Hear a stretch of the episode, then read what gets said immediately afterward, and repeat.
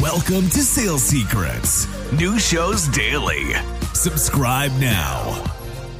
We are thrilled to have us today, Noah Goldman, Mr. Le- leader, sales leader, sales coach, enterprise God. podcast host. uh, what was the Lord thing that you said? You you God. call yourself the Okay, God. There we go. The sales the sales God.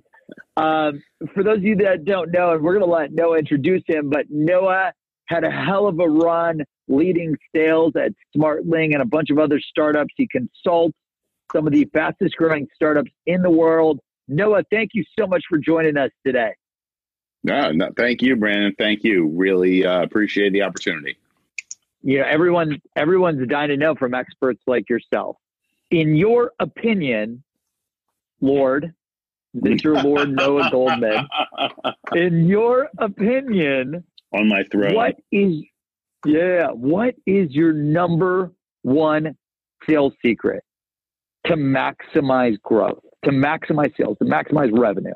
If you had to pinpoint it, well, you could only pick one thing, one strategy, one trait, one you know, what is your secret? It could be anything.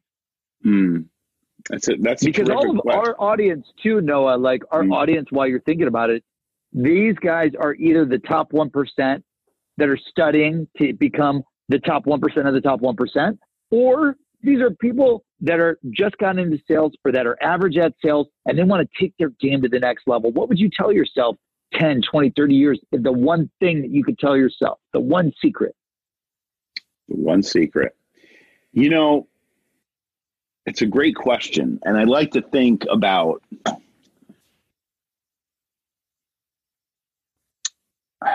there's so many different things that I could say, but I'll try to think of sort of the highest level.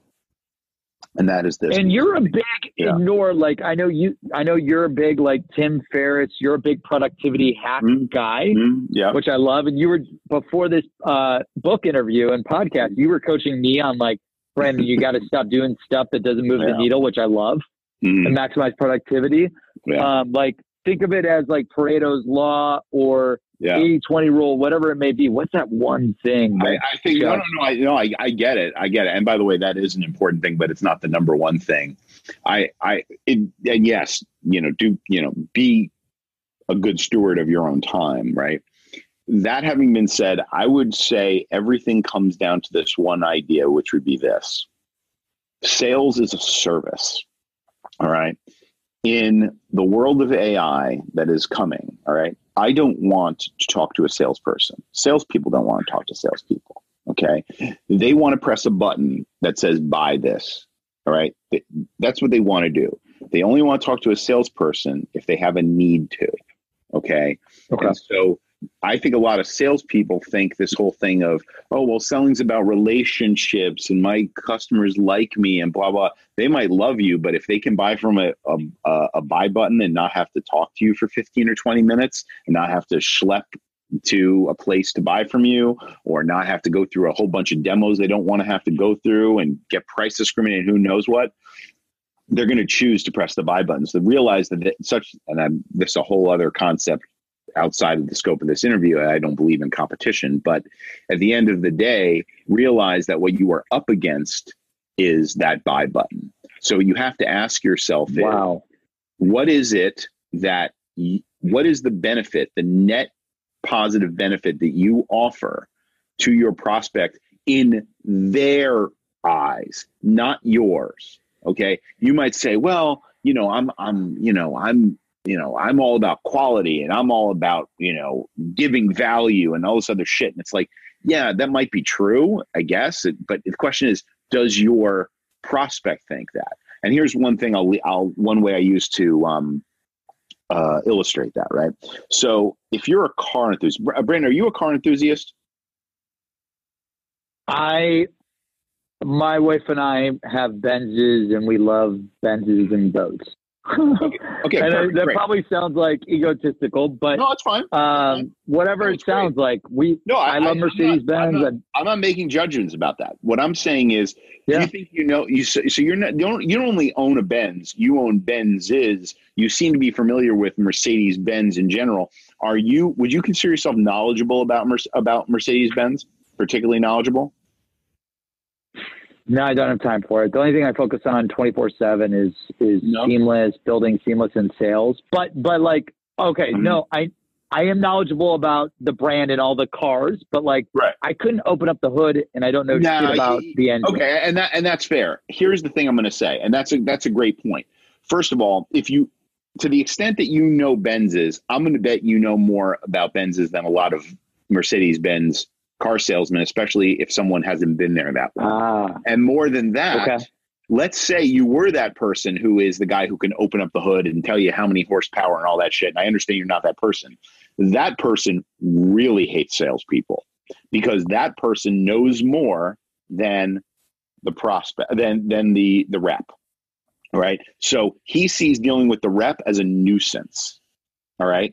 So because he's not being given something that he can't otherwise get on his own. So you need to ask yourself, what is it the prospect values that he cannot get on his own? Not something that's like that is quote valuable that you think is value. The question is, what is something that he wants that he cannot get? So ask that question. What eh, ask that to, to your prospects, ask that to employers, ask that to anyone. What do you want that you're having trouble getting? Right? That is the thing for which you can be a salesperson that serves. Because when the robots come for your job, and they will come for your job, all right, they're going to come for the people who are trying, who've been, t- who will tell you endlessly that they are adding value. When meanwhile their pro, you know, their their prospect doesn't give a shit. I'll leave it. I'll leave that point with this. I was talking to a CEO six months ago, something like that.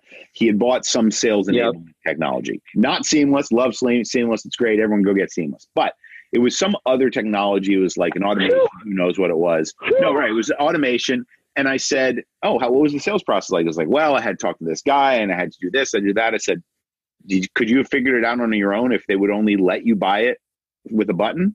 And he's like, "Yeah." I'm like, "Yeah." Well, that salesperson was was extraneous and was a net negative value in the sales process.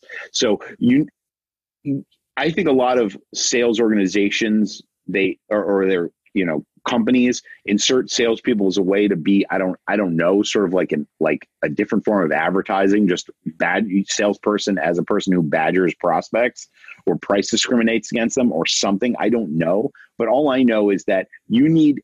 I I say as a salesperson looking for a job, as an organization looking to bring on salespeople and understand where salespeople are necessary in the process, think about where is it that this person will be seen as valuable by the prospect, whereas whereas that person is seen as serving them. There are too many Yep. organizations out there whereby the sales people have jobs that the, the prospect does not appreciate. It's you know it's like I'll leave, I'll I'll say this. It's like you know 10, 15 years ago, whatever it was, there were the squeegee guys in New York that would just come up to your to your uh, you know you used to live in New York, Randy. You might remember these guys. They would like come up to your windshield Dude, like I miss I miss New York every day. I mean, I love oh, like Ohio, and I got my place in Jersey, which you know, no, yeah. um, the dual We- place. still- but like, still- it's funny. Still gotta, still gotta check that out. So you let me know next time you're in town, or maybe you We'd love to have you, man. I'm, I'm, I'm, Love to have you. I'm- oh yeah, I'm but the squeegee guys. But yeah, the squeegee guys, right? So the So, so the squeegee guys would just show up and just start squeegeeing, right? And it's like, and then they'd want money. It's like, no, go away. You know, it's like I don't. You like how many salespeople are just virtual squeegee guys? wow, yeah. Yeah, so so- then that that's incredible. Add add value, and, and so the sales secret, if we could sum it up, is add, Add value, value to the prospect that they can't get. Yep. That the sales that the prospect sees as value, right? That Okay. they, something the prospect wants that they can't otherwise get.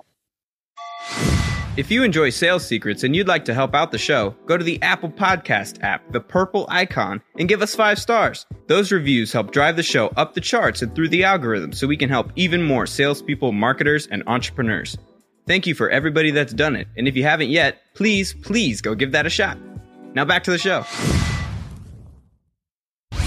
We are hiring here at Seamless.ai. That is right. We have over 850 positions open right now, hundreds of SDRs, hundreds of AEs, 50 engineers across every department in the company. We're hiring nearly 850 positions this year. So if you want to work for Seamless.ai, help the world connect opportunity, apply at seamless.ai forward slash careers, seamless.ai forward slash careers, seamless.ai forward slash careers. Thanks for joining Sales Secrets. New shows daily. Subscribe now.